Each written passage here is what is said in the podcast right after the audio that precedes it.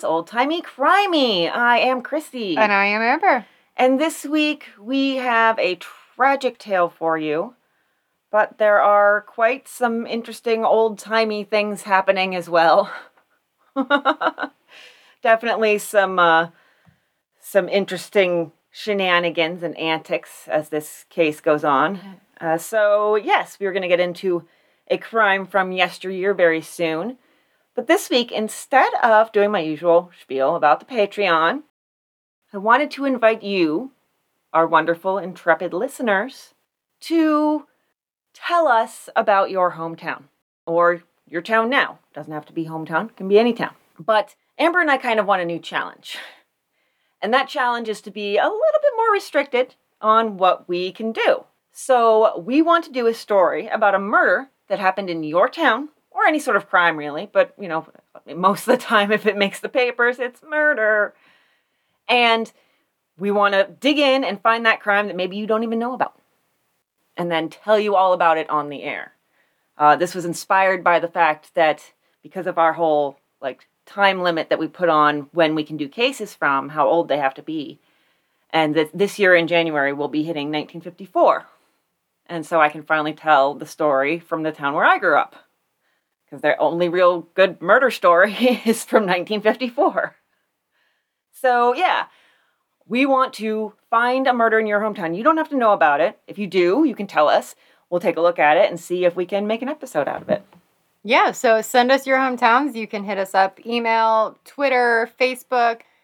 Yes, yes. Just get a message to us. Let us know what town you want us to dig into. Yes, absolutely. Email and Facebook. Yeah, so email and Facebook. So Old Timey Crimey on Facebook and oldtimeycrimey at gmail.com. So, okay. Uh, this story that we're going to tell today, Amber found this in the book Psycho USA by Harold Schechter. That was a gift from a listener and friend of the show, Paul. So thank you again, Paul. Thanks, Paul. I actually want to talk about a particular topic um, to open this up, and that is abortions in the late 19th century. It is rare to see them actually called that in the newspapers criminal operation. Yes, criminal operations. That was the preferred terminology. I did see the word abortion in one article, just one. It was so rare that it was enough to make me raise my eyebrows and be like, really? They, they actually wrote the word? If you look up just that phrase, criminal operation, in the year 1896, just that year, on newspapers.com, you'll get over 3,200 matches. Wow. So that should give you an idea of what's going on here and how often it's going on. And now, generally, when these made the paper, not always, but generally, it was because the patient had died. Which makes it insane to realize that, as one book on the topic tells us, one in five women had an abortion in 19th century America. Some estimates have up to 35% of pregnancies in that same time period ending in abortion. Wow.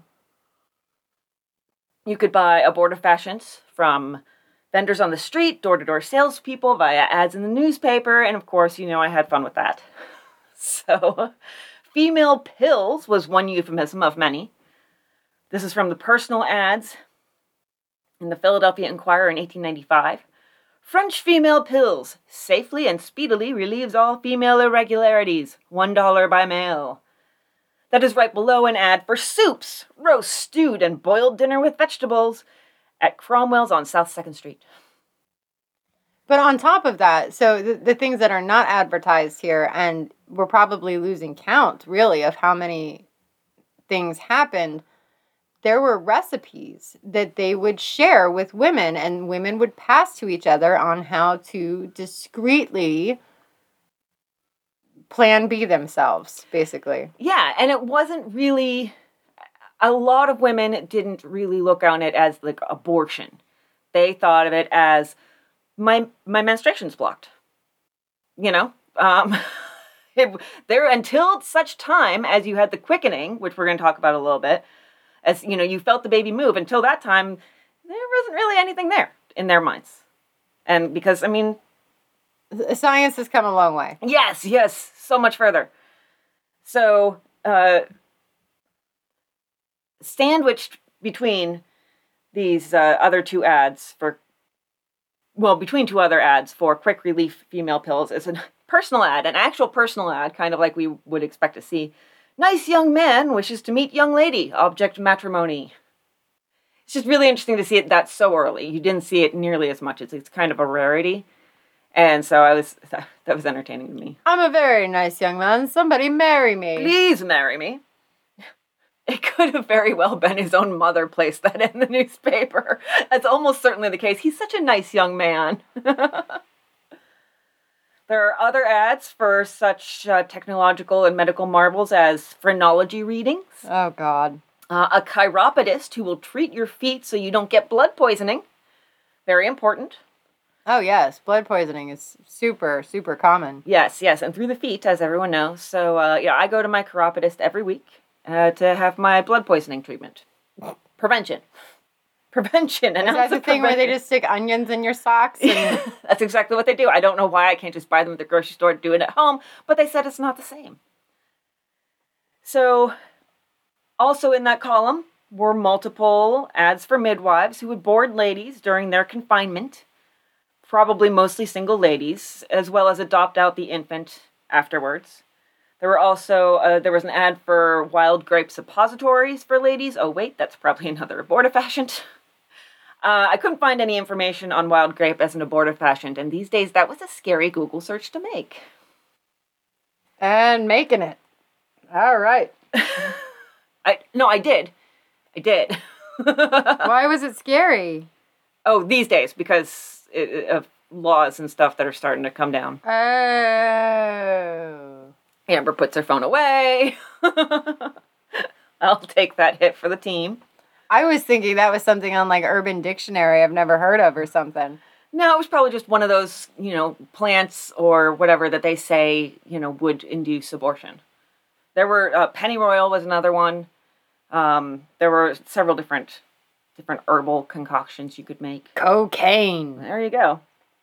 And many of these midwives would likely perform an abortion if you got to them soon enough. There was, like I said, the quickening. A lot of them wouldn't do an abortion after that. Um, even many churches drew the distinction between a pregnancy before and after the quickening. While, of course, saying, you know, you shouldn't get an abortion at all, but some kind of hinting that if you did, at least, you know, do it in time. And the thing was, abortion and obstetrics in general was for some of the 19th century dominated by women. But then the medical system started to become more centralized and require education and such. And so you started male doctors, you started seeing male doctors edge into the business as with this commercialization of healthcare.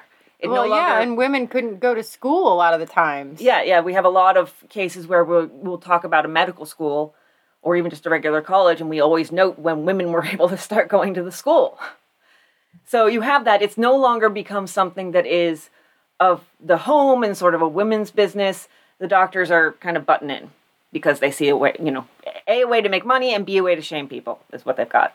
so Yeah, pretty much.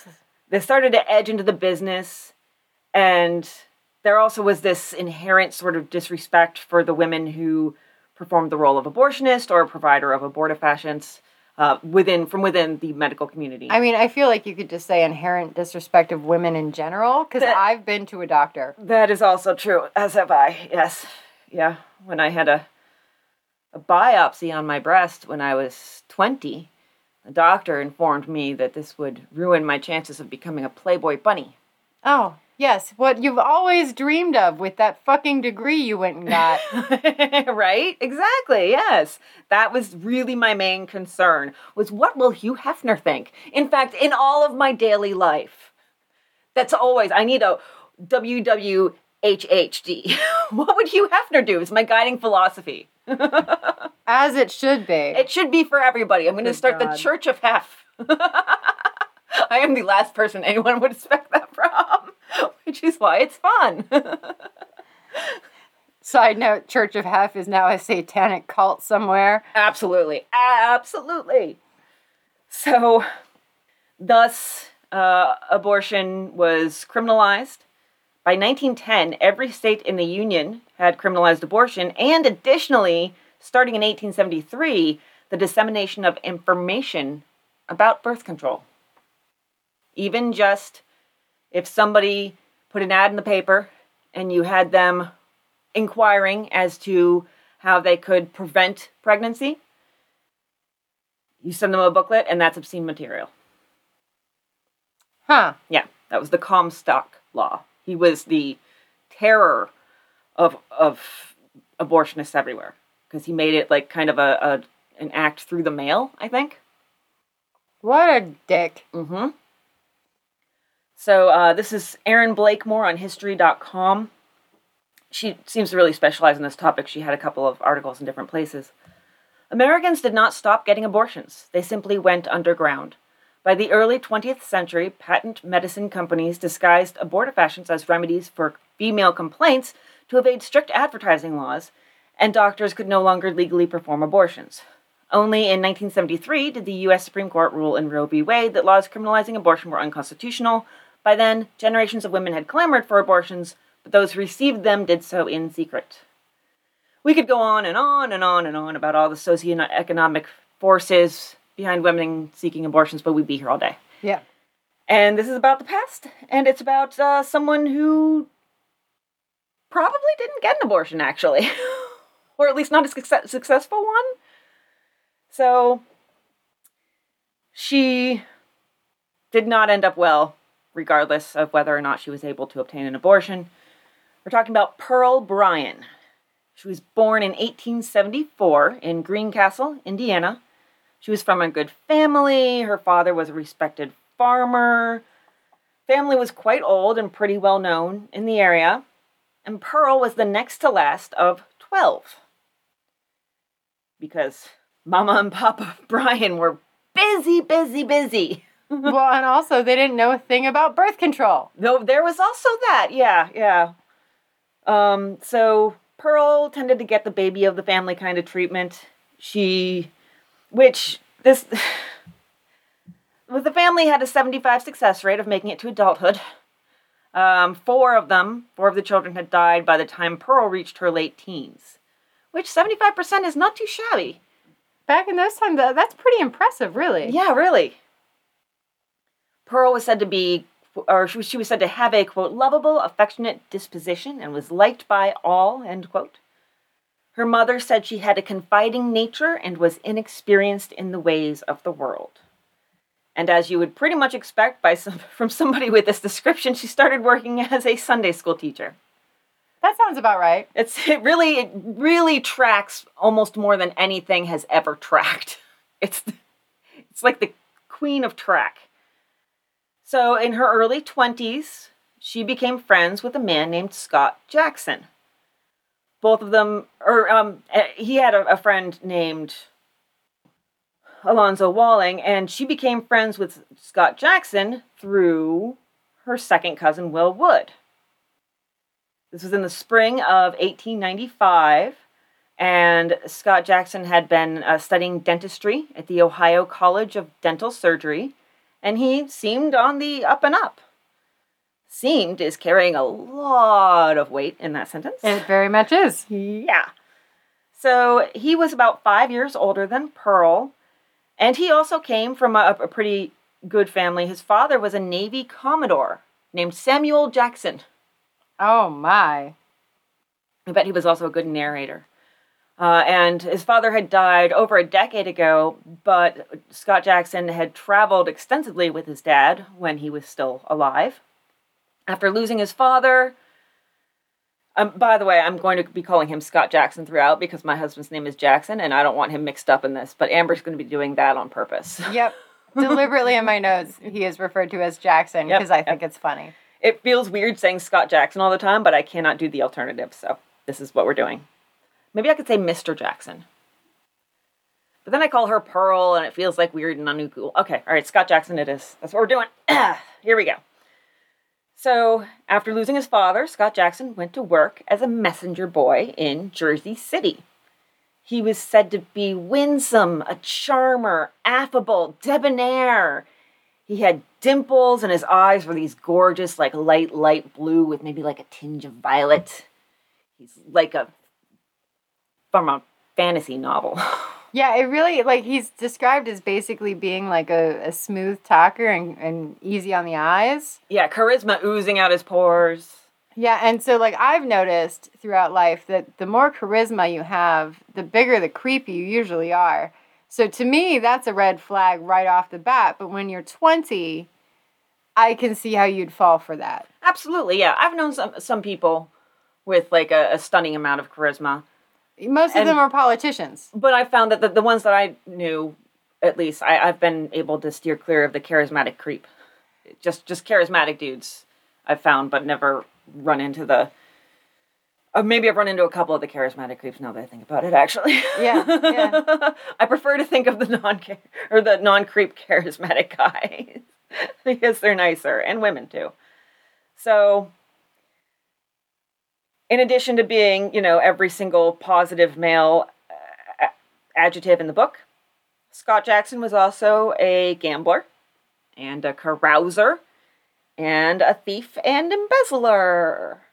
He had been charged with helping to embezzle over $32,000 from the Pennsylvania Railroad in New Jersey. And he still lost at Monopoly. right? well, he didn't have Broadway. And uh, he was employed as a clerk there.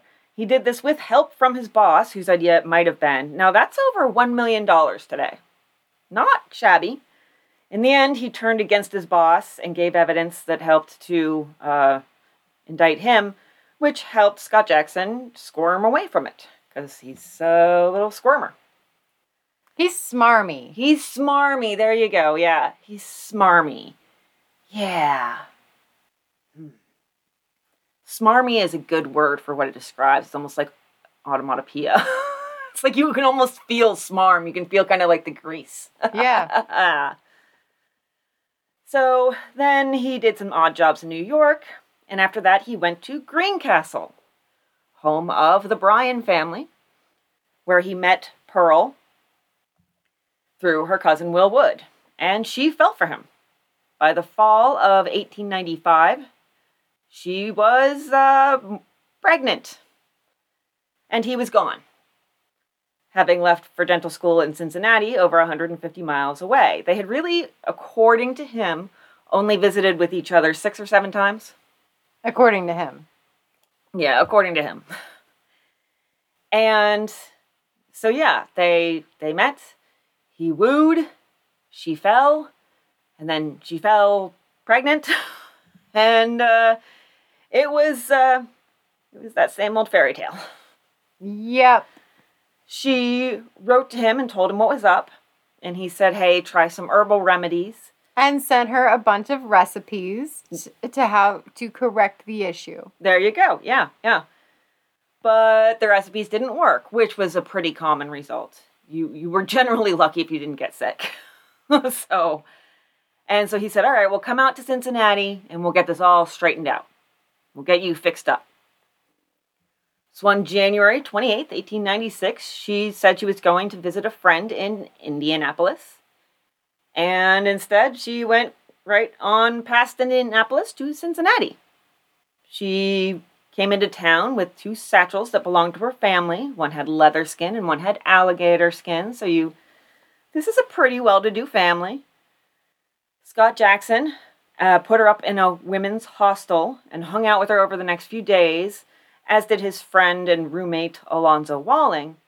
But Pearl was in a real hurry to get the procedure over and done with, and Scott Jackson, he just seemed to be kind of dilly-dallying and procrastinating.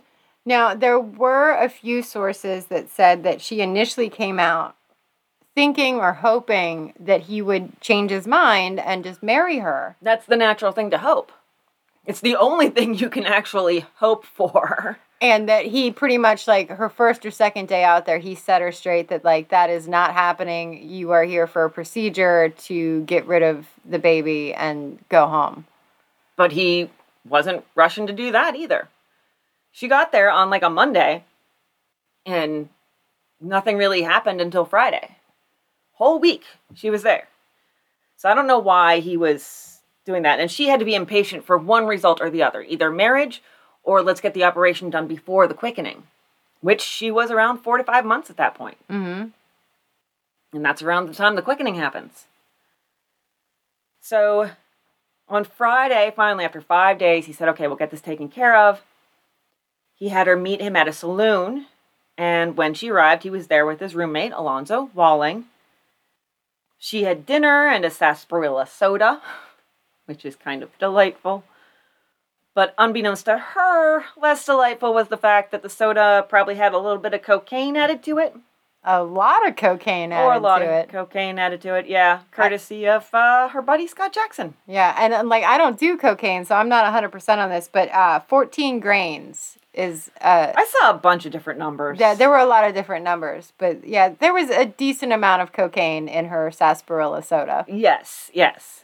And I couldn't find specific information on cocaine's effect when ingested in a beverage because you think cocaine and you think it's upper, you know, snorted and you think upper, you know, people who are talking really fast and you know, you don't think passed out.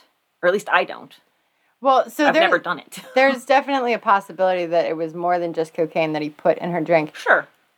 So it, it was cocaine, maybe, and some other stuff. Possibly. I did find um, instances fairly recently of men spiking women's drinks with cocaine and then sexually assaulting them after they slipped into unconsciousness. Oh, is that like a thing? Yeah, one guy did that. Uh, sexually assaulted the woman and then used her thumbprint to open her phone and get into her bank account. Wow. That was in England, and he got seven years. The description of the victim's state after uh, ingesting the cocaine was unwell and incoherent. All right, then maybe. So it seems like it's a little different than we might expect if it's ingested. Definitely not recommending that to anybody. That, that's your consider that your old timey crimey tip of the day. Um, uh, do not eat cocaine. Yeah, but like I'm I'm actually really surprised. So I'm just like, wow, the more you know that you can use cocaine to make somebody pass out. Like it reacts differently if in your drink than in your nose. Yeah, also don't give people cocaine uh, when they don't know what they're getting and try to poison them or make them pass out. So those are your old timey crimey tips. Sometimes old timey crimey tips seem a little obvious, but you know, I, Just in case. I don't know what you don't know. So I'm just just trying to cover my bases. The men then hauled Pearl into a cab and crossed over into Kentucky. Now, I immediately was like, okay, so two dudes bring a passed out woman into your cab, and you're just like, all right, where to, boys? you know? But apparently, they, they might have threatened him with a gun. Uh, there's also the fact that he was black and they were white in Kentucky Yeah. in the 1890s. There's not a lot of good there. There's a big power differential. And so the men took her to an apple orchard and they attacked her. We'll get into the details of the attack when we talk about the crime scene and the autopsy in a minute. But it really seemed kind of like a roll of the dice what would happen here because in the lead up to this attack, Scott Jackson seemed to pl- change his plans every time a gust of wind blew by. Sometimes he planned to actually have her get an abortion. Uh, sometimes, according to Putnam County historian Larry Tippin, he said he would, quote, cut Pearl to pieces and leave her remains in various places before he would marry her. He's like, I'd rather cut her up and scatter her all over town than marry her. wow. What a charmer. Uh, there was also, in, in the ideas where he would dump her, there was the sewer, uh, there was an incinerator in the med school, you know, just various ideas. Another idea was to take her to a sandbar and kill her and bury her there. Which, depending on the sandbar, I can't decide if that's actually a good idea or a bad idea. I mean, I've seen sandbars where, like, they're essentially are a little island almost, and you can have a house there. So if anybody's living there, that's bad. But it feels almost like you, you could do, do do better than it's better than putting her in the water almost every time the body comes up. You know, no matter what you do, we've seen it happen. Yeah, but at the same time, like a sandbar, I feel like the sand would constantly be shuffling. Yeah, yeah, there's that too. Yeah, you're right about that. Yeah, probably feels like a good idea that he abandoned that idea. So, um, but he uh, apparently went with uh, kill her in an orchard. And then her belongings were tossed over the bridge into the river. So lots of big ideas, but then just goes sloppy and lazy. And uh, so then it's not long before the body is discovered. Probably just a few hours. Uh, close to daybreak, there was a farmhand walking to work in Fort Thomas, Kentucky. And he saw a woman that he thought was maybe, you know, sleeping off a bender under the apple trees. Apparently, that was a common thing. That was so the, the soldiers would get their ladies of the night and bring them to the orchard. And usually, if like the girl would fall asleep after, they would just leave them behind because they already paid for their time. And the soldiers would take off, and then the, the woman would wake up and do the walk of shame out of the orchard. Mm-hmm. So this was apparently really common. Like that was like the lover's lane, so to speak. Yeah, it's a very specific like plan game plan for the night. All right, so I'm gonna take her to this orchard. Bugs won't be a problem. What are you talking about, bugs? I'm just imagining like trying to get busy on a bunch of apples on the ground. Like yeah, make some applesauce. That could be the slang for going to the orchard. Hey, uh, we're gonna go make some applesauce. there you go. so, and then you get ants and wasps. Anyhow. So this farmhand told his boss, and his boss told the police. The, an officer went to check, and the coroner's like, I'm going to go with you because uh, I just feel like there might be a dead body here, actually. So he went, which was good. I we're going to see that a lot of blood was present on the scene. I don't understand how the farmhand thought she was sleeping.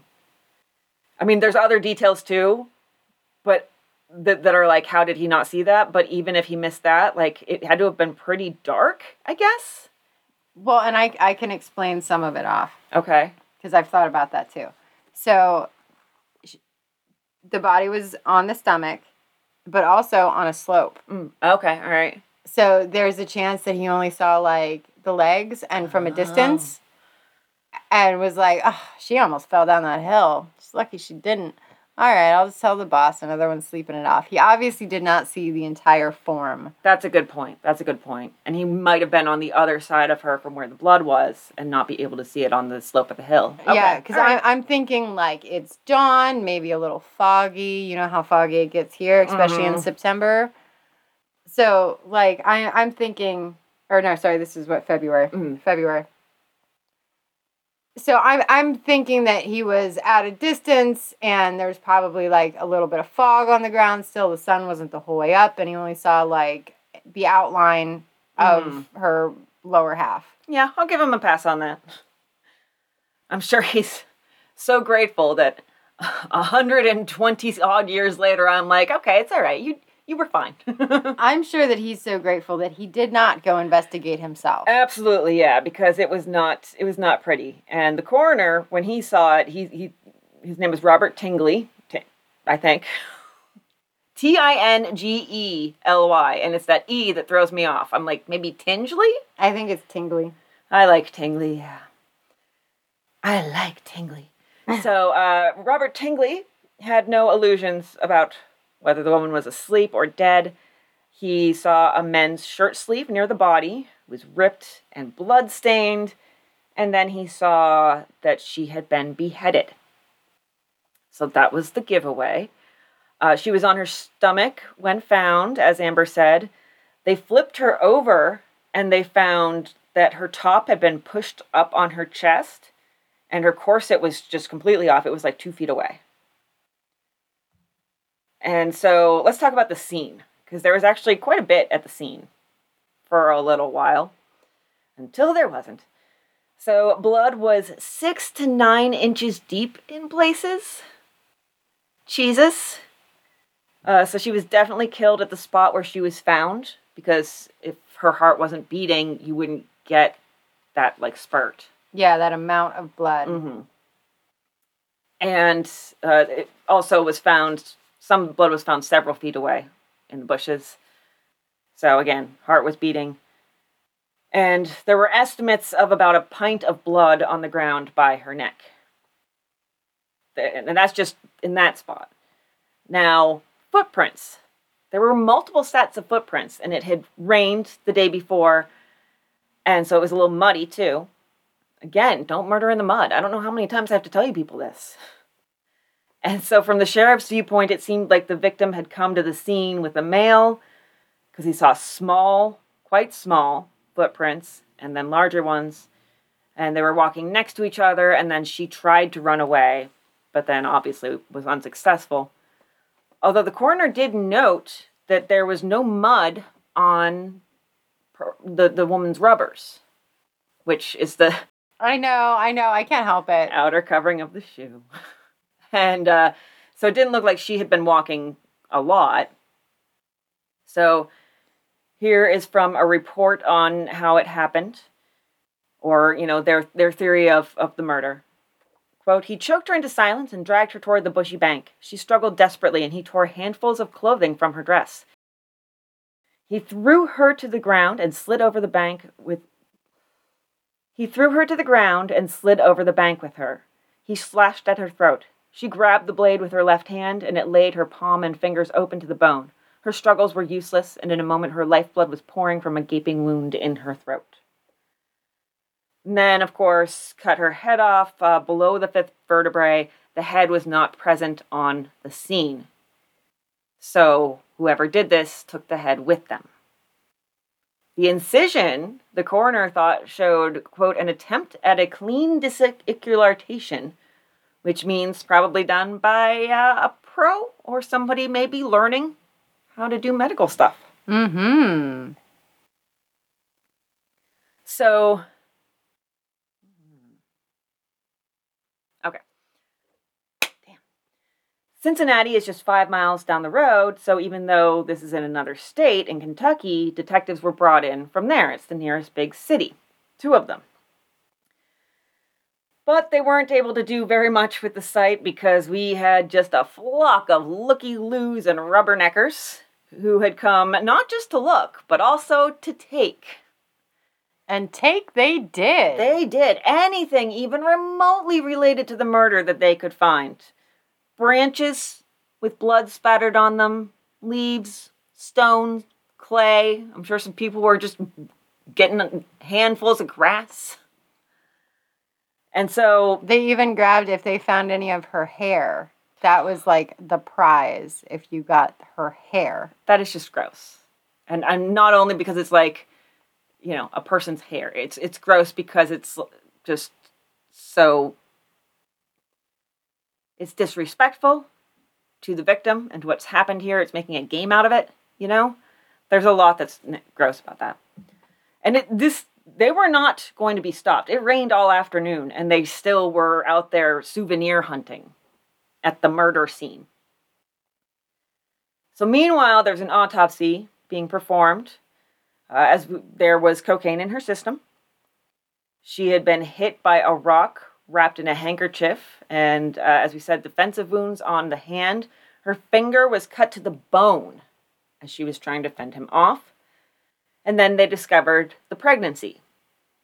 The fetus was male, and the doctor believed the quickening had happened, but there's no sign of what the uh, the Banner Graphic, a newspaper out in that area, calls quote an ill-conceived abortion attempt. Oh, not the place for a pun. Yeah, and I can't tell if the wording is on purpose or not. I really can't. Uh, but just the fact that they used the word abortion is surprising there. That shocked me. That was probably the one case where I saw it. probably that's why it got my attention because I was like, oh my gosh, they actually used the word. Oh no. The world's worst dad joke. Oh my gosh.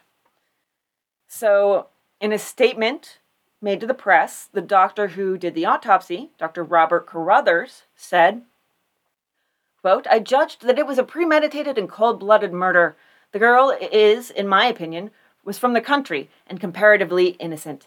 She was brought to Cincinnati to submit to a criminal operation. Once here, she was taken to Fort Thomas and murdered.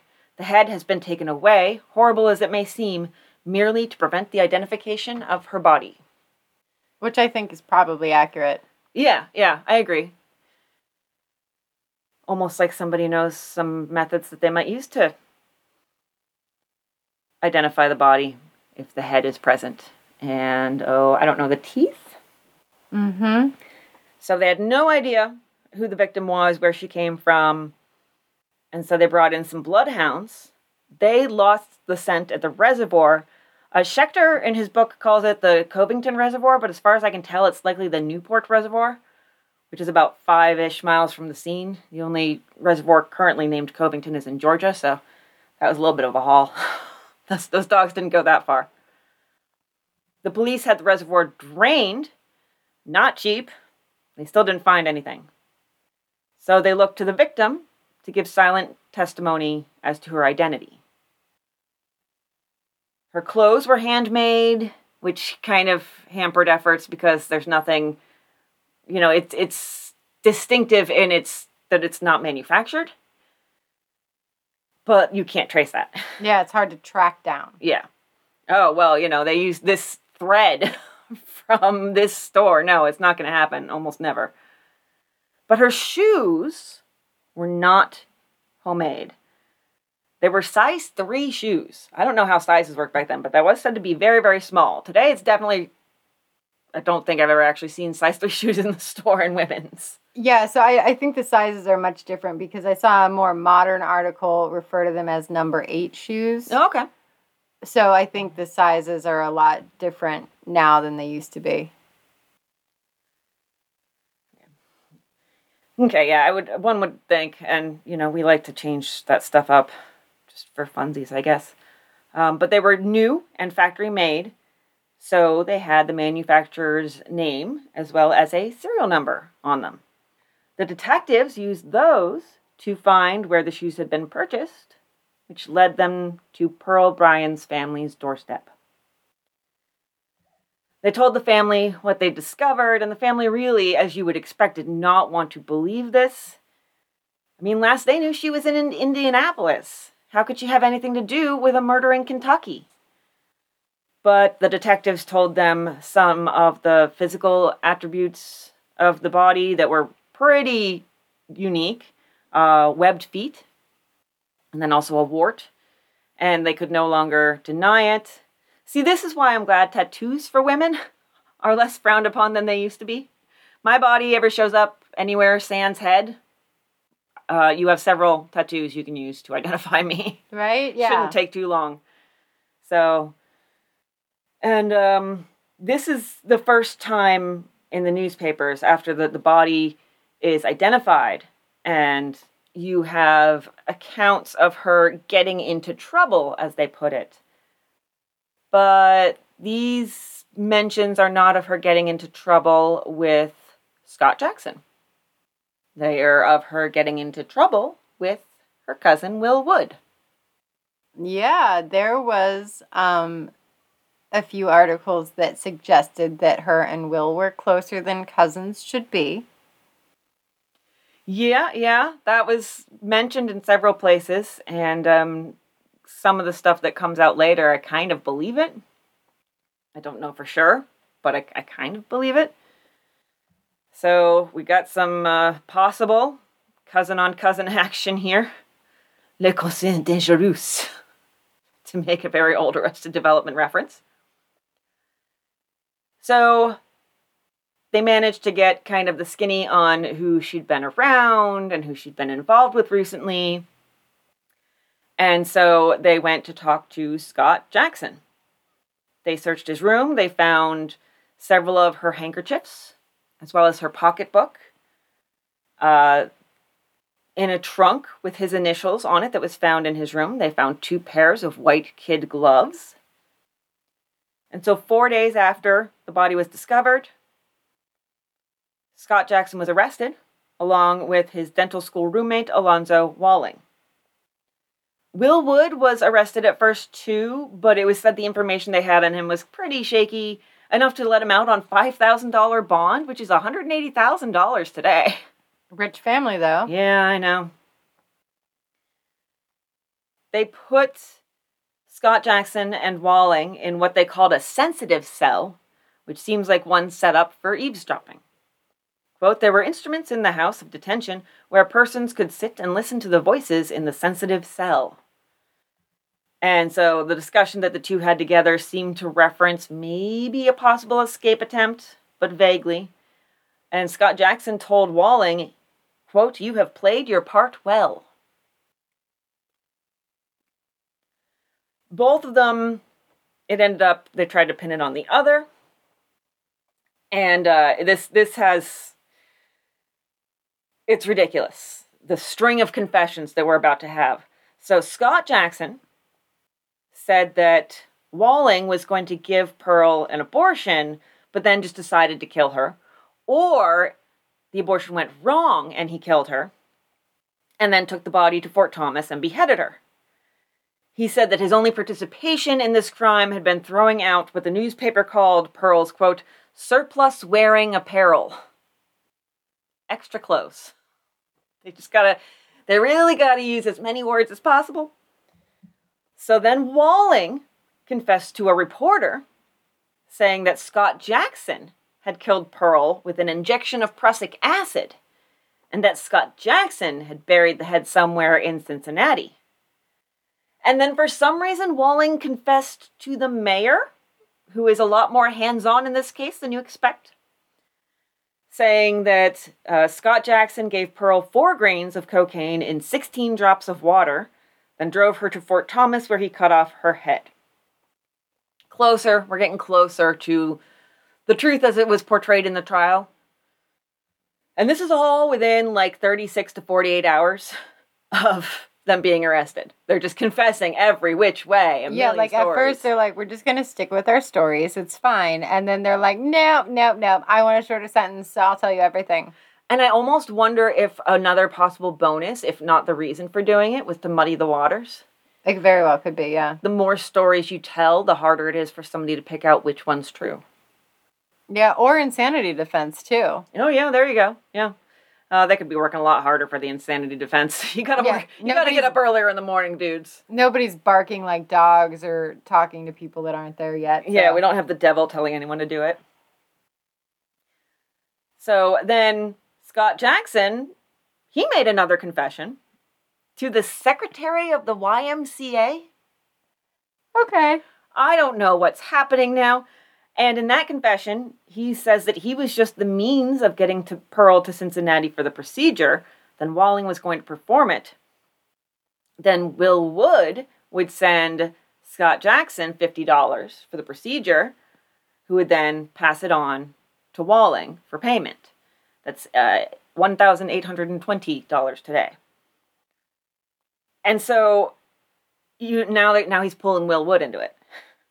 He's trying to cast doubt over here, over there.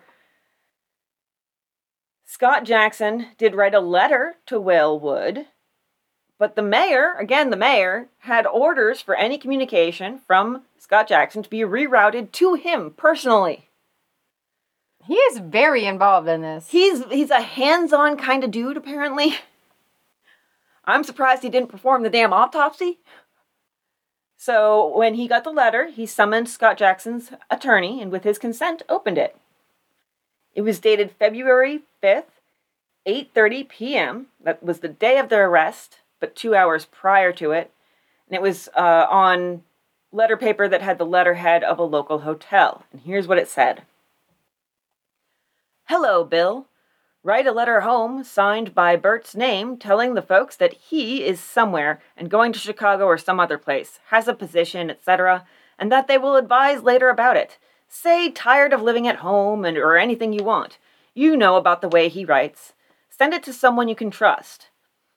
Tell the folks that he has not been at but Indiana, or sorry, I'm just going to read it as it's written. At I, but at Lafayette, and traveling about the country, get the letter off without one second's delay, and burn this at once. Stick by your old chum Bill, and I will help you out the same way or some other way, sometime. I'm glad you were having a good time. D. And then it, he says, "Be careful what you write me." So you notice, you know, if you're if you're listening to this letter, you're like, okay, talking about some dude named Bert. He's using the pronoun he. So, what does this have to do with Pearl Bryan?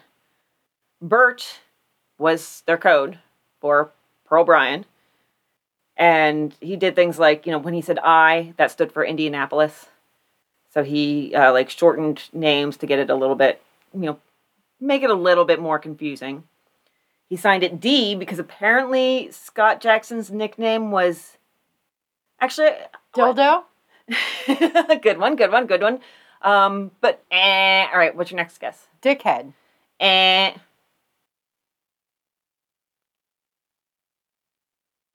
Dumbass. Daisy. His nickname was Daisy. His nickname was Daisy. Okay. Dumbass would be appropriate though because the whole pronoun switch that he did, you could tell that Scott Jackson had written she and then erased it. He's really good at writing in code. He's really, really good at this. He should be a spy. They also, in an attempt to elicit a confession that was, you know, solid and not completely conflicting with some of the evidence from the scene or some of the actual events, they uh, brought Scott Jackson and Alonzo Walling in to view the body. Pearl's sister was there, got down on her knees, and begged them to tell her where the head was. They refused. The family did put her in a vault at first because they were holding out hope that the head would be found. But by the end of March, they recognized that that was getting pretty unlikely and they buried her in the family plot. The police did get a confession from a Miss Hollingsworth that Pearl had arranged to get, quote, certain drugs for the purpose of getting rid of her burden and also advised the purchase of an instrument. I don't think they mean a clarinet. Nope. Not a clarinet. No, no, I did actually read the description. And uh, I was considering, I'm not going to say it here because it's I'm still uh, traumatized, but uh, I was considering screenshotting it and sending it to you and just being like, if I have to see it, so do you. Was it the snook hook? Oh, it was kind of close. oh, it was bad. It was bad. It was bad. So, anyhow, supposedly they popped into a hotel in Indianapolis for a few minutes, did the operation, then waltzed out, and Pearl just got on the train to Cincinnati. According to this Hollingsworth woman, she said that Walling had recruited her for this. the story? Yeah, I believe that. right? More muddy waters, right? And I I go back and forth on this. She apparently had some knowledge of the murder due to a few details that she was able to give the detectives that matched up with what happened, like how they transported Pearl in a cab across the river. Although in her version the cabbie did all the beheading. Now she's trying to throw it at him. And so there is that, but then the fact that she said she actually performed the procedure, the autopsy found no sign of a procedure. Did they miss it? Because obviously it was unsuccessful. The child was, the, the fetus was still alive. The fetus was still alive at the time of, of death, but also it was determined that she was not ravaged in any way. hmm So there was no procedure.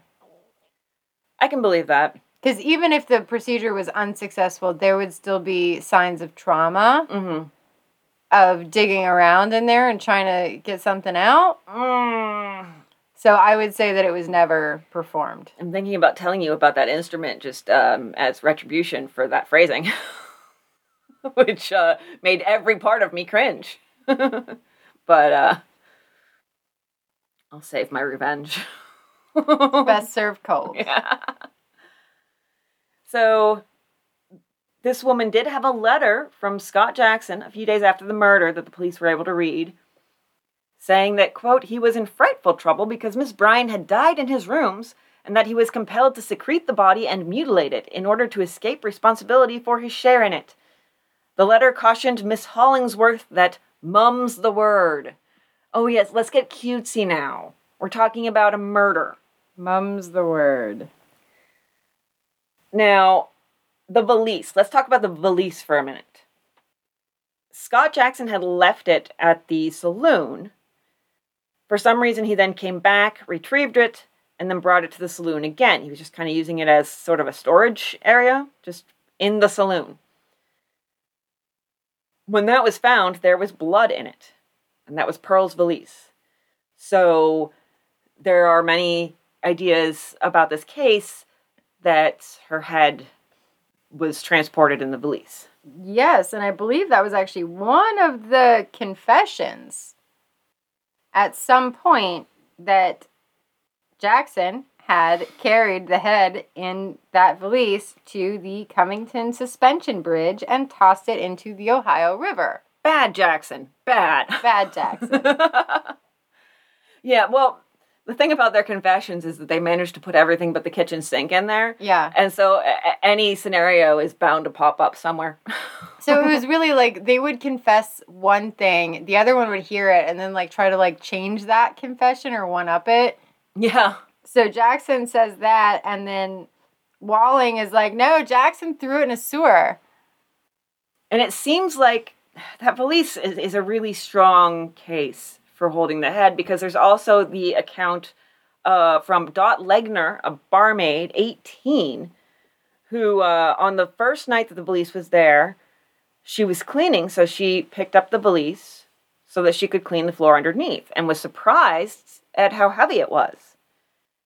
She did the same thing the next night and was surprised at how light it was with head, without head. and you know we don't know what was in it because she didn't look in the bag but i'm glad for her that she didn't I again mean- this is somebody being spared seeing something that would stay with them forever So the human head, now I don't know if I remember this right. I want to say the human head is like eight to ten pounds. And yeah that sounds right to me I don't know where they they cut it to see, but we'll we'll say it's ten pounds. But ten pounds in a bag is heavier than you would expect it to be. yeah yeah certainly Like imagine a good couple of books in there. It, Mhm. That'd be a heavy sucker in a bag. mm-hmm. and in a nice like solidly constructed valise satchel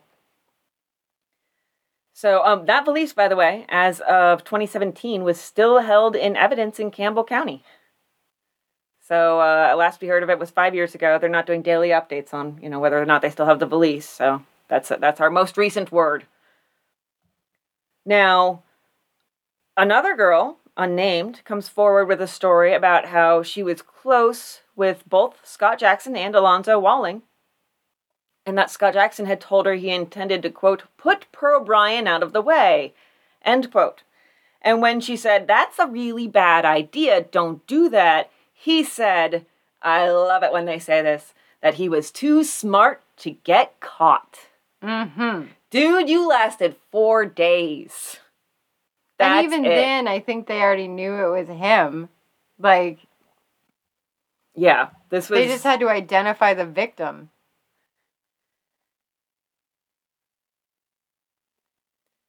So yeah, it is. Uh, God, I love it when they say that. So his trial comes along. It is in late April 1896. That's about two months after the murder. We get the jurors' names, but thankfully not their occupations, home addresses, you know, the family members' names, favorite positions in bed, the stuff they love to print in the paper. As soon as the jury was sworn in, they brought in what they called a lay figure, which I believe is like a mannequin, from the clerk's office, wearing the clothing that Pearl Bryan had been found in. This from the Jackson County Banner. Quote, the garment was a gruesome sight, covered as it was, in part with the stains of mud and blood. Especially was the bodice stained heavily. Hindman placed the figure erect near Attorney Lockhart's direction and retired. Attorney Crawford sprang to his feet. I object, said he, to such a display in this court. The judge agreed, saying the figure was too suggestive. So they took the mannequin and left the bloody dress. They were like, all right, well, we'll take the non bloody part. There you go. They had her sister identify the items as well as the valise and her shoes and her hat. They had uh, testimony from a druggist from Pearl's hometown who said he'd sold her the pocketbook that had been found in Scott Jackson's valise. And he'd sold it just the previous week. So it seems like she was going and she bought new shoes, she bought a new pocketbook. She was getting ready for her travels. An acquaintance of Scott Jackson's and Walling's testified to having been present when the two of them were talking about the effect of cocaine, only about 10 days before the murder. And uh, even more damning, another druggist testified that he had sold Scott Jackson cocaine a few days before the murder. The porter at the saloon where they had last been seen testified that he had seen Scott Jackson there the day of the murder with a woman wearing clothing similar to what Pearl had been wearing. Scott Jackson and the woman left in a cab, and uh, he stated that the woman was not generally uh, of the class that would visit the saloon. Uh, she very much is frequently referred to as very kind of countrified, and uh, there there's a little bit of a from some of these city papers. There's a little bit of a sneer. They're almost like there they're really is. yeah they're this close to calling her a country bumpkin. Yeah, because like even her dress was was handmade, and it they referred to her as shabbily dressed. Mm-hmm. And I was like, if you're not a handmade dress, like how is that shabby? But I guess to them, like to the the big city folks, Mm-hmm. that's like that's shabby. I guess. Yeah, I was just loving how they got like fashion snobby for like a dead woman, you know? Yeah. like, guess it's a good thing her hair is gone so that, they, you know, along with her head, so they can't criticize that too.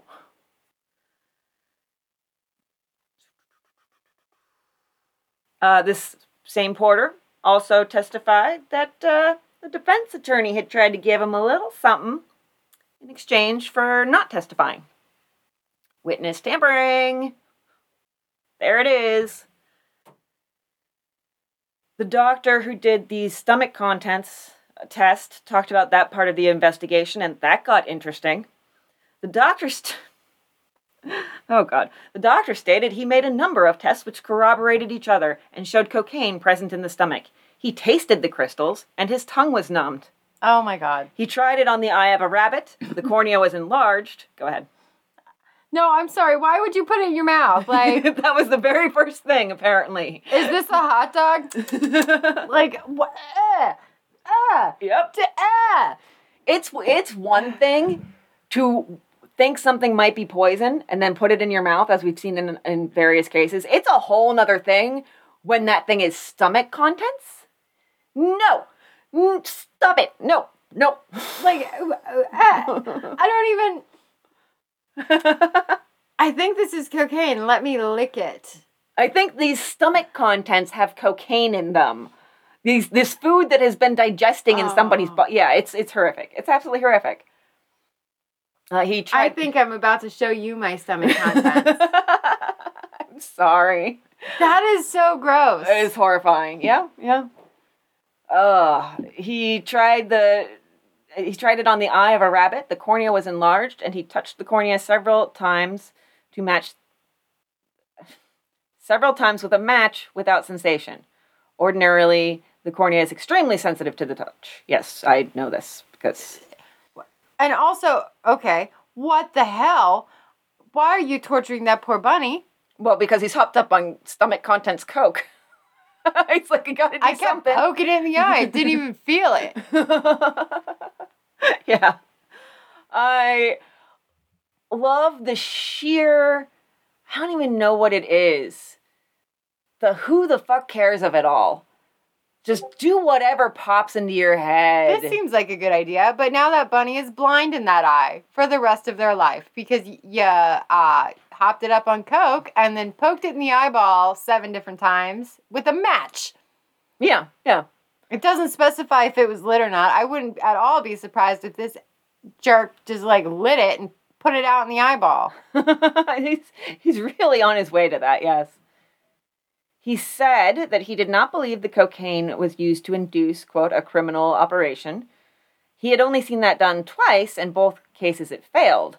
Although, if a criminal operation was performed here, it failed here too. So that doesn't really disqualify it, in my mind at least. No, I agree with that. So Will Wood took the stand. And uh, oh, by the way, in addition to being cousin to Pearl and good friend to Scott Jackson, he's also a minister's son. Oh, okay. Yeah, yeah. So he talked about Jackson's uh, Scott Jackson's acquaintance with Pearl Bryan, and uh, about his statement apparently that he had given to several people that he had sustained illicit relations with her. Sex. She he had sexed her. He had sexed her. So Will Wood said that after Scott Jackson left Greencastle, um, Scott Jackson wrote to Will Wood enclosing the prescription for a medicine intended to produce an abortion. Um, instead of having the prescription filled, he just gave it to Pearl. So instead of actually going and getting this item, he gave the prescription to her. And uh, he admitted that he knew Pearl was going to Cincinnati to, quote, escape the consequences of her shame. And he talked about the letter, uh, one letter that Jackson had given to him, the one that he received on February 5th, four days after the murder, and uh, said, uh, I've made a big mistake. I want you to stand by me. And then he added that it went on in a raving manner. Uh, some of these letters were deemed, literally, the paper said, you know, the, these letters aren't printable. They're unprintable in the paper. So I don't know what was in them, but it was pretty severe, I guess. I don't know. It was a bit much. And so uh, then there is the bombshell where the defense confronted him with statements about him boasting of his relations with Pearl. He asked him if he had not admitted to William J. Groom that he had a girl in trouble. He asked him, he, the first he, the person questioning here is, of course, the defense attorney, just to clarify, because it's just pronouns scattered everywhere. He asked him if he had not boasted of his relations with Pearl Bryan in a conversation with Edward Hunt in Minneapolis. He asked him if he had not told Homer Newhouse that on one occasion, when the Bryans were away, he had found Pearl alone and in bed and had occupied the room with her. There were more questions of a similar import. To all of them, Wood replied positively in the negative. Yeah, no. I think, yeah, no. Yeah, no, was what he said. But it seems like if he wasn't sexing her, he was running around telling everybody he was sexing her. Which, why are you proud of this dude? Why are you proud? She she was a very desirable woman though, especially in, in the country. Like I know they keep referring to her as like shabby, but she was very pretty, very lovable. Lots of guys were interested in her. Lots of guys were interested in her, and he easily could have been like, because they were probably like best friends since diapers, and so he's like, yeah, I'm hitting that, I'm hitting that. Somehow the best friend since diapers makes it worse, not better. Yeah, it makes it creepier. yeah. her parents were away, and I was in her room and she was in bed. Yep.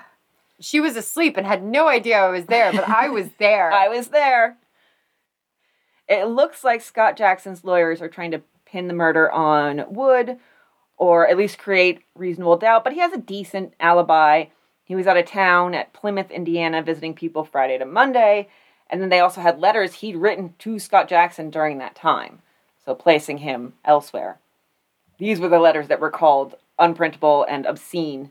Um, even Scott Jackson said that Will's letters to him were obscene, so much so that he had burned all but two before before there was even a murder to talk about. He wasn't burning them because they were, you know, showed his culpability. He was burning him because he was like, "Ew, gross, dude." What is wrong with you? Right? And Will Wood also said Scott Jackson had the most degrading influence over him since he was 17 years old, and that he would always do what Scott Jackson told him. So I'm thinking there's some butt stuff in here. I wonder, honestly. Then we get one of my favorite things. If you're dumb enough to say, I can murder someone, they won't catch me, you're dumb enough to take the stand. So he takes it, gives them his life story, admits uh, stuff like, you know, embezzling money. Um, he does say he was discharged from his clerkship uh, for being on intimate terms with the chief clerk. I thought that was, I don't I don't know what they're euphemizing here. I don't know. I'm thinking his door was swinging both ways. I'm thinking you might be right, yeah. He also tells the story of meeting Pearl and again pulls Will Wood into it. He said actually in September 1895, so this would have been maybe like a month or two before she got pregnant, um, Will Wood was trying to push Pearl onto him, saying, in regards to her saying, it's a good thing. And apparently that was really strong innuendo because Scott Jackson's reply, according to him, was, Why do you want to talk that way about your cousin? So he's like, Dude, why are you talking like that about your cousin? Your cousin. Something like that. Well, they're second cousins. So, according to this chart that I found online, totally okay. Still not cool. so he also admitted that he, quote, criminally knew Pearl Bryan at her home on two occasions. Will kept on sending him letters asking her to get her out of trouble. Four or five before he finally sent her some stuff. So even after he admits that he was with Pearl, but then he immediately turns it around and tries to throw it back at Will Wood. He's like, oh, well, yeah, I was with her, but he was begging me for something to give her an abortion. So I think that he really knocked her up. Is kind of the, I think, idea we're supposed to get from that, ideally for him. Or at least cast doubt that there could have been a different baby daddy. Yeah, yeah. Now, he insisted that the last time he saw Pearl was after dropping her off with Walling for the operation, just two days before the murder. And then the night of the murder, Walling came back to their room and was frantic and recruited him to help get rid of the evidence. But that was it. That was I hadn't seen her for days. And uh, they confronted him about the bloody bag and uh, he said, "Oh well, yeah, I carry my dental instruments around." Mm-hmm. Well, first of all, that's her bag. So why are you carrying your dental instruments in her bag? And why are you not washing them? Yeah, that was what the prosecution asked. They said, Do you, don't you wipe them off for crying out loud? I was like, So say we all. No, I think you, there was a head in there. But he insisted that Walling put the head in the valise and said in court when asked what they did with the head, he said they cut the head up in pieces and then threw it away.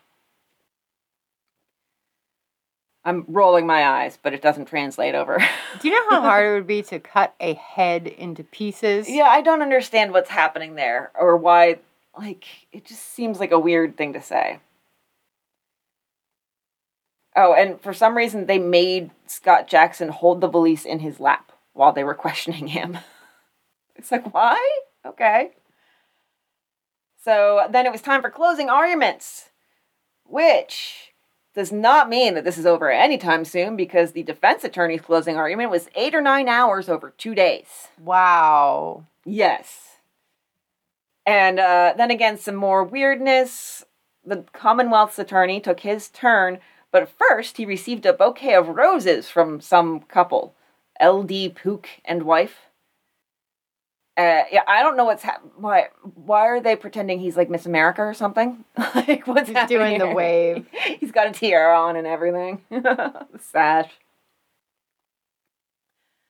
He promised that he quote would not consume so much time as did the gentleman for the defense. Uh, he only took about five hours.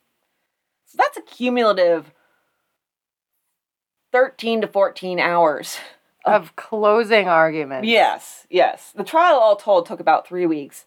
Now, the jury kind of had a lot to think about here because they had several options that they could go with, all with different end results. Uh, there was murder, but voluntary manslaughter if they thought he'd used an abortion drug on her, but not with any intent to injure or kill, and if they believed he thought she was dead when he cut her throat. That would give him two to 21 years in the penitentiary. I think the evidence, though, speaks for itself when she was walking and then struggling, and then her hand was cut to the bone in defensive wounds. How can you say that I thought she was dead? Yeah, I'm not sure why that was even an option, to be honest. Uh, They're just hoping that the jury is like stupid and forgets that piece. Yeah, probably the defense argued to have that be one of the options um, in, in hopes that maybe the, the jury would think that way. Then involuntary manslaughter, if they believed he cut her throat because he thought she was dead, not to kill her, but to conceal her identification. Also ruled out by the evidence. Yes, and involuntary the punishment for that would be a fine and or imprisonment in the county jail. Unless they believed he had abetted her in an abortion, in which case it was back to voluntary manslaughter. And then of course there's murder, murder, murder. Um, for which the uh, penalty is uh, either life in prison or death. How long did the jury deliberate? Mm, hour and 10 minutes. Two hours, 11 minutes. Okay. Just needed to add one to each number. so he was found guilty of murder. Uh, there, a few people applauded, and there was a murmur of approval, but they, they had to kind of keep it down because the bailiff had already said, like, no displays, everybody keep quiet. Uh, Scott Jackson didn't really show any feeling. The paper said he, quote, did not even let an eyelid quiver. Kind of started crying when he got out of there, though. And the sentence was death. He had some appeals. At one court session, he strutted in, jauntily smoking a cigar. So smarmy, I think we agree. Yeah, smarmy. Yeah. His request for a new trial was denied that day, and he was once again sentenced to death. Walling's trial was going on around that time because they did them separately. He's all smiles. He's saying he's sure he'll be acquitted. Uh, this time, when they choose the jury and publish it in the paper, we do get their occupations. So it's delightfully old timey. A bricklayer, a porter, a founder, a bookkeeper, a cigar maker, teamster, rope maker, saloon keeper, motorman, carpenter, and boiler maker. There you go. I love that they're all makers. Yeah, there's a lot of makers, a couple layers, some keepers. So uh, the two sides agree to abridge a bunch of the information from the Scott Jackson trial in the interest of having a speedy trial. That seems weird to me. They're like, yeah, we'll just cut a whole bunch of information out. Like, I guess, like, not including stuff that's not germane to Walling, but if he was with Scott, Scott Jackson all the time, the whole time this happened, then it seems a lot of it would apply to him too, but I don't know. Uh, there is a new witness who her home was near the Licking River, which, yes. That is my favorite vacation spot now. Never been. gonna go, gonna go a lot. And uh, so this man was running toward the Licking River the night of the murder, took a breather under her window. This is what she reported. Quote, I heard him say, If I don't go, they will catch me sure. I thought someone was chasing him, and I became very much alarmed. I looked out the window and said, Yes, they will catch you if you don't hurry. As soon as I said that, he started to run again as hard as he could. I find that exchange hilarious. That is pretty funny. I love that he, he's like talking to himself outside her window and she just pops her head out and she's like, I agree. Go the hell away. but in old timey talk. You should run faster. yes, they're gonna catch you. So the sheriff has to testify, so he can't be involved with the jury. So the deputy deputy sheriff takes over for him, and the newspaper says the deputy sheriff will be sleeping with the jury. Brown chicken, brown cow. I am like, this is uh this is is this like a case on Cinemax? like it starts off with a court case and then ends up with an orgy with the, the jury yeah. and the deputy sheriff.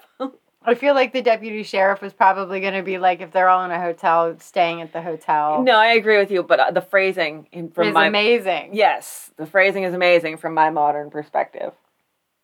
Walling also takes the stand he says he knew Scott Jackson from dental school, they weren't companions, and he's just contradictory all over the place. He says all that, but then he says, Yeah, I did pass some messages to Pearl. I hung out at the saloon with her and Scott Jackson.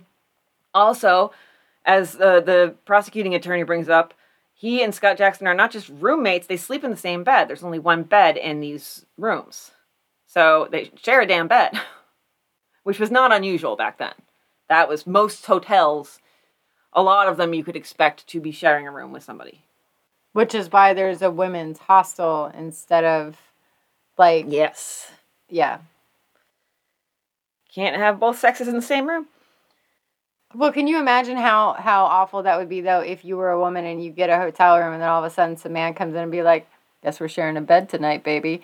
Like that would be really awkward. Oh no, that would be a that would be a big fat no for me. I'd be I'd be out. I'd be gone. it would be really awkward for me too if a strange woman came in and said, "I guess I'm sharing a bed with you tonight." But it would be a little more comfortable, I think, than sharing with a someone of the opposite sex. Agreed. Agreed. Yeah.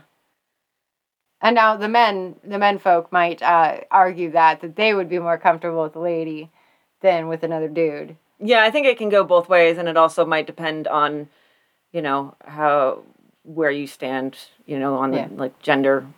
Well, and I think Scott Jackson can go both ways too. So he was probably totally fine with sharing his bed. Yeah, I don't think he had a problem with uh, with sharing his bed, and thank you for using his full name in that particular sentence. much, much appreciated. Just for you. I'm glad I spared you my revenge. I'm still on your good side because you don't want to hear that instrument. Oh, it's not nearly as pleasant as a flute. So, um, I still play the flute. All right, continuing on. continuing on, there's really not much new here. Even the papers say that. And the papers also say that even the jurors look bored and that it's really sparsely attended. The defense does long closing arguments again. And uh, they actually deliberate a little bit longer, maybe five to six hours. And they come back with a guilty verdict, for which the penalty is death. And as we know, in old timey times, it was not unusual for this to happen fairly quickly. It actually took a little less time than I'm used to. It was March of the following year that the executions occurred on the same day. And uh, in the press, this comes with a healthy dose of victim blaming and uh, victims' family blaming. Quote, had Pearl O'Brien heeded the teachings of her Christian parents and not allowed herself to be lured into sin by human fiends, the pages of history would never have been darkened by this tragedy, the seeds of which were sown, perhaps, under the very roofs of indulgent parents. The lessons to be learned are far more reaching than the mere execution of criminals. Parents should be more zealous in training their children. Daughters should ever shun the society of a young man whose moral character is not of the highest standard, and sons should turn aside from the paths which led Jackson and Walling to the gallows. The wages of sin is death. That's from the Jackson County Banner, not at all being dickwads there. So I'm I'm gonna go ahead and just call total bullshit on this, and I, I think we can all agree that it's not cool to blame the victim. But there were actually descriptions of Jackson from people that knew him before, back when he was arrested for embezzlement, Mm-hmm. referring to him as a demon in human form, and that he was completely incapable of any sort of remorse for anything. But the thing is that those people didn't learn it just from walking past him on the street. They learned it after harsh experience with him No, absolutely. that they regretted. And Absolutely, but like I just want to throw that out there so that they're not like the the people that wrote these articles knew none of the people involved. Yeah. They've never spoken or gotten to know any of the people and they're like, "Well, it's easy to pick on the dead one." Yeah, it, it's also a lot of confirmation bias. Like, if I just lay out all the things that went wrong here and I avoid them myself, I'll be fine. If I am moral and Christian and don't, you know, take the path that they took, you know, I'll, I'll, nothing bad will ever happen to me and I'll be fine. This only happened to them because they failed to follow those rules in one respect or another. It's that it's that idea, you know, like I it's know. it's kind of in addition to just like general shaming for the fun of it, it's um Well, that's what Catholics do. I went to Catholic school. I know that. yeah. Well, in addition to that, there's like you could almost say, you know, what was she wearing is kind of depending on the source can be a sort of confirmation bias. Because it's just like, oh, well, if I just don't wear a short skirt, we, We still do that today. We still, yeah. still do that today. What was she wearing? Exactly.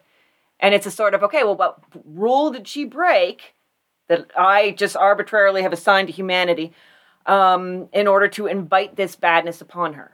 Because bad things can only happen to bad people. I'm a good person, ergo, no bad things will happen to me. Yay! Everything's wonderful and pretty. So, yeah, it's just a whole big thing of.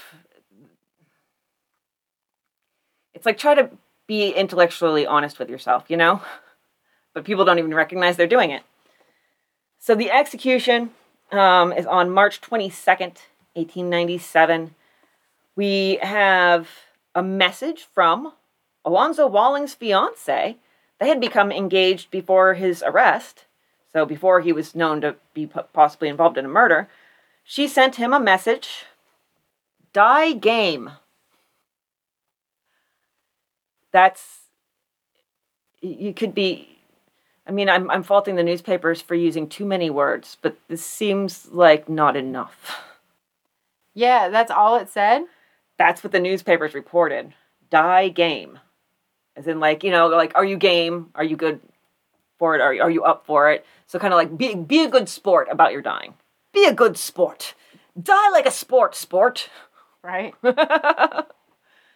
so, uh, Walling was really trying to get this all straightened out and uh, avoid the gallows. He got a meeting with the mayor, even though this was against the rules, and this is all in the governor's hands anyhow. Walling said to him, quote, Jackson can save my life if he will, but he won't. I have tried in every way to get him to do it, but he will not. He ought to save me. Now, Scott Jackson did make a statement clearing Walling. Everyone seemed to believe it. And then they gave Scott Jackson five minutes alone to think it over. Big mistake, because at the end of that, he, he said, Oh, I can't say if he's innocent. He had the opportunity. Did it? Actually had everybody believing it. And then was like, mm, No, that was incorrect. So, regardless, Walling was there. He he was on the like the the taxi ride to the murder scene. He was there. He was at least an accomplice. But should an accomplice hang? Well, he could have told the truth and he didn't. True. True. Or he kind of did. Did he? We don't know which of his confessions exactly. might be true. exactly. So like you can't say that he helped the investigation at all. He didn't help anyone find poor Pearl's head. True. So that her family could at least get a little tiny bit of peace. Oh, I feel like there's a possibility that if, if he could have used that to avoid the gallows, he would have. I don't think he could. I don't think he knew what happened to it, or I think he he. He either didn't know or he knew that it was somewhere that they would never find it, get it back, it was destroyed, whatever. So he just didn't tell them. Mm-hmm. Or he mm-hmm. did. Who knows? Yeah, yeah, true if he was truly innocent and was like, I did not go here for for the murder, and then he murdered him, and I didn't say anything because I didn't want to be murdered. Okay, fine, but tell the police what happened. Tell them where to find Pearl's head. Mm-hmm. So I, I I feel like had he done those things to prove himself to be a decent human being, then he would not have been in this situation. I agree with that. If they were possible, if he could have done them. He should have. Uh, his last words were, That man can save me if he will. I am die an innocent man. I was not there when she was killed. That's what he says. So to the gallows they went, and it was not pretty. I mean, it never is, but these were not quick exits. The traps were sprung, neither's neck broke. Uh, Walling took 15 minutes to be pronounced dead, and Scott Jackson took 21 minutes. So um, karma is a bitch. It is a bitch. Yeah, yeah. Walling was buried, but Scott Jackson was cremated because of specific concerns. Various parties had offered his mother large sums of money for her son's dead body. There was also a fear of grave robbery, you know, for souvenirs. Yes. Um, we've already seen what people will do for souvenirs. So. Mm-hmm. Now, there have been times when they thought they found her head. In 1901, uh, a boatman was, or sorry, 1900, a boatman was digging for coal on a sandbar and he found a skull. They thought it was hers, but that was disproved. The teeth and dental work were not a match, according to her father. She had six gold fillings and eight to ten cement fillings. The skull that had been found had a mouth plate with two false teeth, not a match. Another skull found in 1907 that was also disproved. I'm surprised there haven't been more, to be honest. Well, the rest probably had like the rest of the body with it. Yeah, there you go. So in 2017, Putnam County historian Larry Tippin said he didn't think either of the men would have thrown the skull off the bridge. Quote, there's too much traffic and too many people that would have seen him. So his thought is at least it didn't go over the bridge. Um, I mean, there's a million places they could have put it.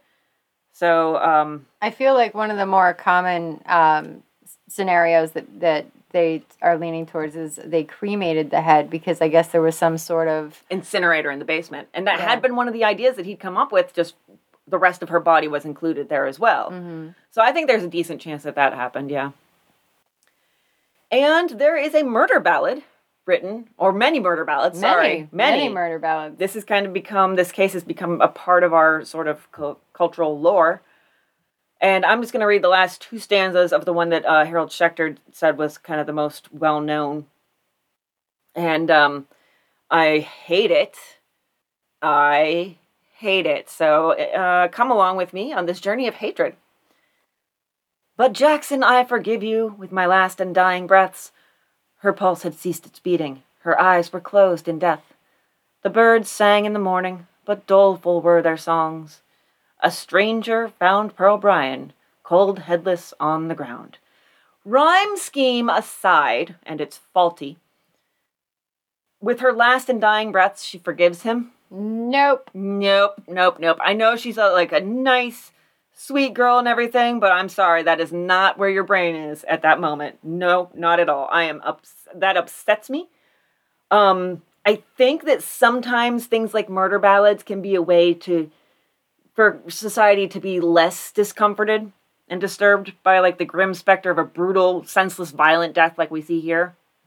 But they can just some of the older ones they can be so cringy and they have this insistence on a pat ending uh, in a case where you just don't have a pat ending. Nope.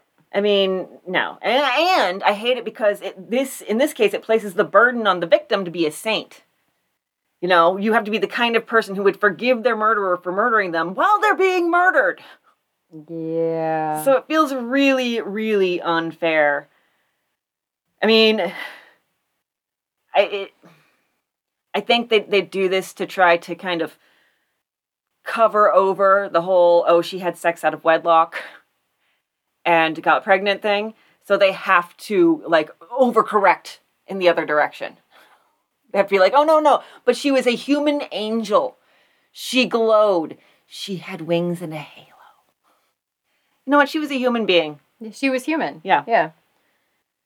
So, and then in modern lore, we have the idea that has uh, been on t- television many times that uh, Pearl's ghost is one of several that haunts Bobby Mackey's music world in Wilder, Kentucky. Now, people who believe this think that the reason is that Scott Jackson put the head down a well there. Now, it's only about uh, four minutes' drive nowadays with modern traffic from the murder scene to that location, about a one hour and 15 minute walk. There's no evidence that they did that. Well, there's also a second theory that Alonzo used the head to uh, do some satanic rituals there. Mm. Yes, that does come up. Yeah, or that they gave it to somebody to use for satanic rituals. There's like 17 different Yeah, different stories and that there. became really popular in the Satanic Panic. Oh yeah, yeah, yeah. And there, there's uh, you know, there were theories that were spawned that Scott Jackson and Walling were Satanists, and that they put a curse on the nightclub and swore that they would haunt everyone who prosecuted them. There's there's not one shred of evidence toward this, but there you have it, I guess. And so I just a little bit of irony that really so there's the Newport Reservoir nearby. That could have been a possible location, and in fact, is the likely area where the bloodhounds lost the scent, or that somewhere around the Newport Reservoir. We don't know exactly where. So that's really the only thing is that uh, uh, there's a location nearby where their scent was picked up. That's all we got. Um, but there's a review. There's one single review of the Newport Reservoir on Google, and um, the reviewer misspelled a word which led to Google thinking it needed to translate. It thought they were speaking Dutch. So, uh, what's supposed to be great fishing spot is Gratz fishing spot, which in the translation is um, bone fishing spot. Oh, the irony. Isn't that weird? like, I saw the translation pop up and I was like, why would they say bone fishing spot? And then I figured out that it was a, probably a typo. So, I don't know. Um, according to one site that had so many inaccuracies, I couldn't even name. Um, they couldn't tell where the head was because of this whole satanic ritual idea. They would su- suffer Satan's wrath if they told, because it had been part of a satanic ritual. Oh, yeah, that makes sense. Th- Yes. that tracks. Yes. It's amazing to me that after over 120 years, there are still legends being made up in our modern age and repeated about this murder. It, it just goes to show you you never know what legacy you might have. Man, it's really a coin flip. Speaking of a coin flip, though, there is actually a really cute legacy that this left behind. So, she Pearl was buried at Forest Hill Cemetery in Greencastle. Visitors will actually go to her grave and leave pennies with the heads up to honor her because she was buried without her head. Oh, I love that. That's excellent. Hmm. So I thought that was like a sweet little tidbit. It is. It is. I like that. I did um, look a little bit more into the Bobby Mackey's Music World thing, and because I'm kind of already jonesing for you know Halloween, which we do Spooky Ween. we, Spooky ween. I'm just excited for us to completely suspend our disbelief, but I'm not ready for it yet. So, um, gonna tell you a little bit more about what what's happened there, um, because this is mostly marketing gimmicks. I'm sure there are way too many improbable tales and legends uh, about tragedies that happened there. Uh, Pearl Bryan's head, of course, being one of them, but also a pregnant dancer in the 40s who killed herself after her father, or maybe the mob, killed her lover. okay. There has been plenty of violence there in reality, to the extent that at one point it was called the Bloody Bucket. That's a place. And of course, there's a supernatural vortex there, and the place has been featured on such, you know, bastions of journalism as um, Jerry Springer and Geraldo, Geraldo Rivera. Yes, yes. If we, uh, yeah, if we did an episode on on that place for Spooky Ween, I don't think we could even do our usual suspension of disbelief because, whew, um, but we would have to get ourselves a copy of the book Hell's Gate, Terror at Bobby Mackey's Music World by Douglas Hensley, a self-published masterpiece by the uh, author of such classics as Attack of the Cicadas, uh, Magic Voodoo Spells, and everyone's favorite favorite book in the world, Auto Sales Training. Oh, yeah. And of course, there's the classic Aswang the Demon Wolf. I've read that one. I don't doubt it. That's if you're not going for what's in your head right now, that's an unfortunate word or name to uh, give to your demon wolf. If you are, then uh, okay, all right. You- if it is did good. not if it is not werewolf porn, it should be. It should be. It absolutely should be. Yes, 100%. So I have a recipe for you. Actually, I have two. Okay. Hang on one second. Because we don't already play the game where I say I'd eat that. I know, and I picked I picked one one of them in particular is, is very like in, in honor of your heritage. Oh, okay. There will be smoked fish. Yes, there will. Exactly. Because it is heron herring salad, not heron salad. This actually might be something my grandmother made. All right, well, let's find out. Herring salad is a veritable tidbit to those who like the fish flavor. Select two skinned, sound boned herrings, smoked of course, cut into quarter inch squares. Mix lightly in a bowl with two cold boiled potatoes, two peeled raw apples, two hard boiled eggs, and one pickled beet, all cut in dice. Pour French salad dressing over this mixture, mix lightly but thoroughly, and serve at once, ice cold. Change French to mayo, and I think I've eaten it. Okay, well, you do love your mayo, don't you? I love me some mayo, and I mm. love me some smoked fish. So just again, put your two favorite things together. Smash it together. It Smash looks together. gross, but it goes down smooth. oh boy. Ah. For some reason that was the worst thing you could say about it. I don't know why. So, all right. I think we've had a, a banana salad on here at some point, Yeah. but I, I found another one that might uh, appeal to your love of mayo. Okay. So Is it is it the one that's the it's, candlestick? It's not the candlestick. No, it's not the candlestick. Um, the candlestick is the ban- banana cut in half. and you you make it so it's upright, and then you dot the tip with I believe a cherry and whipped cream, so it looks extra oozy. Suggestive, one might say. Yeah, it's very suggestive. So um, I, I think this one is a little different from that one. It's banana and nut salad, which, okay, banana nut bread. Great. Well, let's find out about this. A delicious white salad is made by combining the white leaves of a lettuce heart and bananas. Arrange the lettuce leaves in the form of an oblong or boat shape. Remove the skin of bananas, slice them lengthwise through the center, lay them on the lettuce. Serve with mayonnaise and sprinkle lightly with finely chopped nuts. All right, I'd eat that. Hey Jackson, Oh, did he? Is, are you gonna make this for me? it's in the fridge. Oh, I'm ready. Let's do this. Now, are you supposed to eat the lettuce, or is the lettuce a garnish? I think you're supposed to eat the lettuce. I'm just waiting on my banana. It's coming. And I made sure it was mayonnaise, not Miracle Whip. Hello. Oh, hi. Oh, that looks delightful. I love the extra decoration of the mayo on the sides. oh yeah.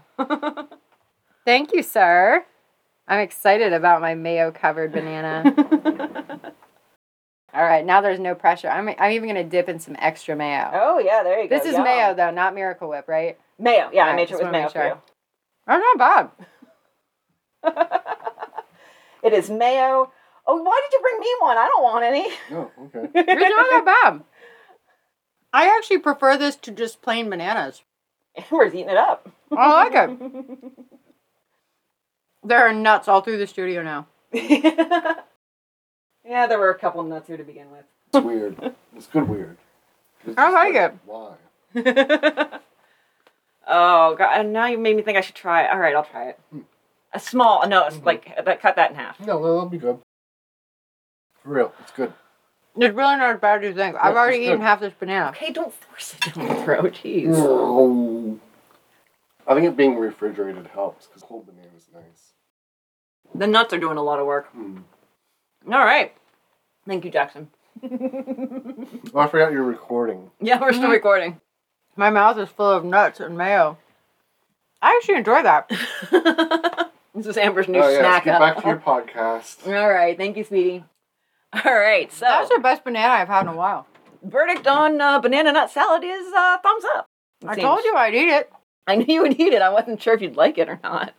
I didn't expect to be okay with it, but it actually was not terrible. Yeah, not only did I eat it, I ate like four bites, and then Jackson took it away, and I'm a little sad. Well, you, you can finish it. You can. I'll gladly let you finish it when we finish up in a minute. So let's. I guess let's speed it up. Uh, we have a hello to new patron, Kristen Minnis, Hello. and she spells it the right way, with two eyes, like me. So, and uh, you too can join our Patreon. That's patreon.com slash oldtimeycrimey. We give bonus episodes every week where we talk about crimes that are maybe lesser covered or, you know, um, I, d- I delve into lists on Wikipedia and get, you know, flesh out the stories there. yeah, and the super fun thing is that they are all shorter. So if you only have time for a short and sweet, you should be a Patreon. Yeah, yeah, they run about 30 minutes generally. Uh, so it's a really good place to get shorter stuff and quite a huge backlog. So there, there's a lot there. So yeah, there's that. Uh, social media. And don't forget, send us your towns. Tell us about your town for Old Towny Crimey. because we want to find the murder there. If there is one. If there is one, there isn't necessarily always. Um, and also, you know, we're cut off at 1954 in general, so But yes, send us your town and we will look into it. We will see what we can find and we will try to tell you a story about your town. Absolutely. I think that would be super, super fun. So yeah, do that. And uh, oldtimeycrimey at gmail.com or over on our Facebook. And um, that's about it. So uh, what you doing this week, Amber? I don't even know. I have no idea what I am doing this week. I'm sure there are things, but right now I cannot think of them. Um, Yeah, we've been in the hot studio for too long, and now we're all hopped up on banana. I I really just I can't think of anything but putting more banana in my mouth right now. That's that was so good. Why was that so good? you should try it with the lettuce, see how that goes. Fuck lettuce. All right. Yeah, I don't know what I'm doing, but it's not going to be eating that banana because that is Amber's job, and I'm glad to give it to her. So, all right. Um, we will uh, see you later. Thank you for listening, and thank you for spending this time with us. And um, don't murder in the mud. Second week in a row. Goddamn. Um, my show notes were clutching my pearls, which Aw. was pretty terrible, and I'm sorry. Mine were the birds and the bees. Okay. Because there was questions as to whether it was Bert in the letters or Bird. Oh, So she might have had the nickname Bird. ah, sources. Sources. My sources this week are Psycho USA, Famous American Killers You've Never Heard of by Harold Schechter, Erin Blakemore on History.com, Erin Blakemore on National Geographic, Eric Burns C in the banner graphic. I was only letting myself read things with people, authors whose initials were EB, apparently. Uh, Wikipedia, Doubtful News, Roots Web, Wales Online, and from newspapers.com. Thank you, Chris Garcia. The Jackson County Banner. My sources this week Psycho USA by Harold Schechter. Thank you, Paul. Murder by Gaslight, Medium.com by Heather Monroe. MSN by J- Jean Mendoza. All right, let's go uh, put some more banana in your mouth. Yes.